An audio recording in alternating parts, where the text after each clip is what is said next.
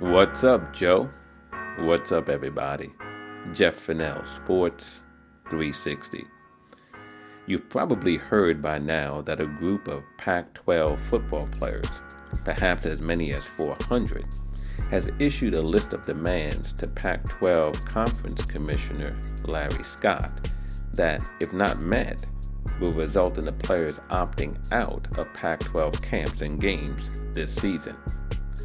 If you haven't paid much attention to this story, you should, because it could turn out to be one of the biggest stories in sports in decades. One that could finally alter the balance of power between the NCAA and its student athletes. The players' demands rest on four pillars. The first is health and safety protections. Players are demanding uniform health and safety standards relating to COVID 19.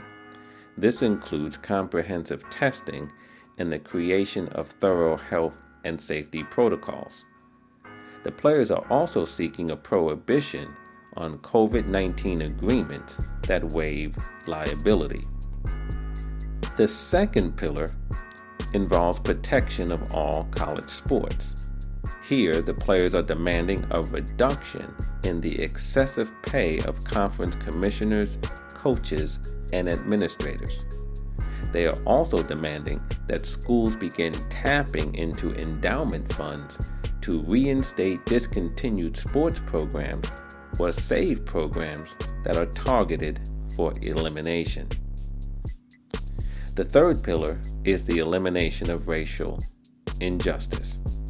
The players are seeking the formation of a civic engagement task force to address racial injustice issues in sports and society.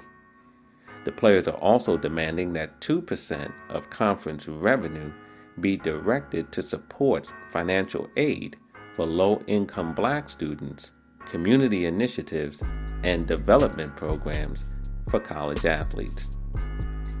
Finally, the fourth pillar is economic freedom and equity.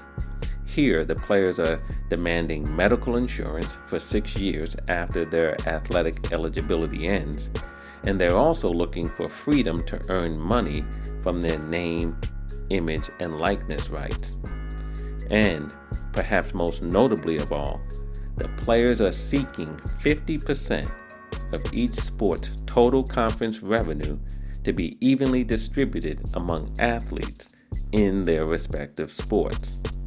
Without a question, this is quite a list. Commissioner Scott has responded to the players' demands by agreeing to host a conference call with the players later this week to discuss their concerns. Already, some pundits have dismissed the players' demands as unrealistic. They say the players are overreaching. I'm not so sure. The players are on the right side of this issue, which in the end is one of fairness. I firmly believe that this action, instituted by 13 Pac 12 players, will not stop with the Pac 12. I expect players from other conferences, the SEC, ACC, Big 10, Big 12, and perhaps others, will follow the blueprint laid down by the Pac 12.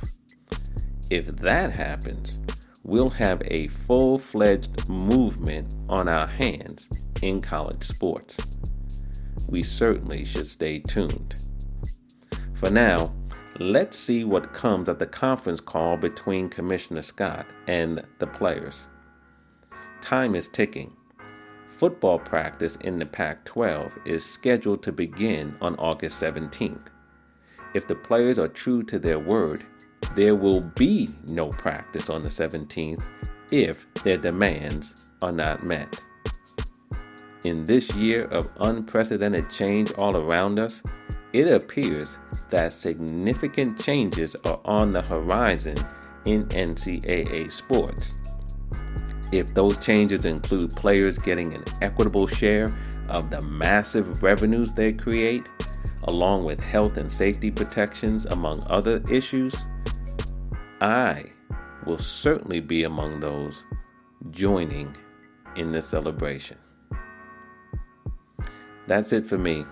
Stay safe, stay healthy, and I look forward to talking to you again.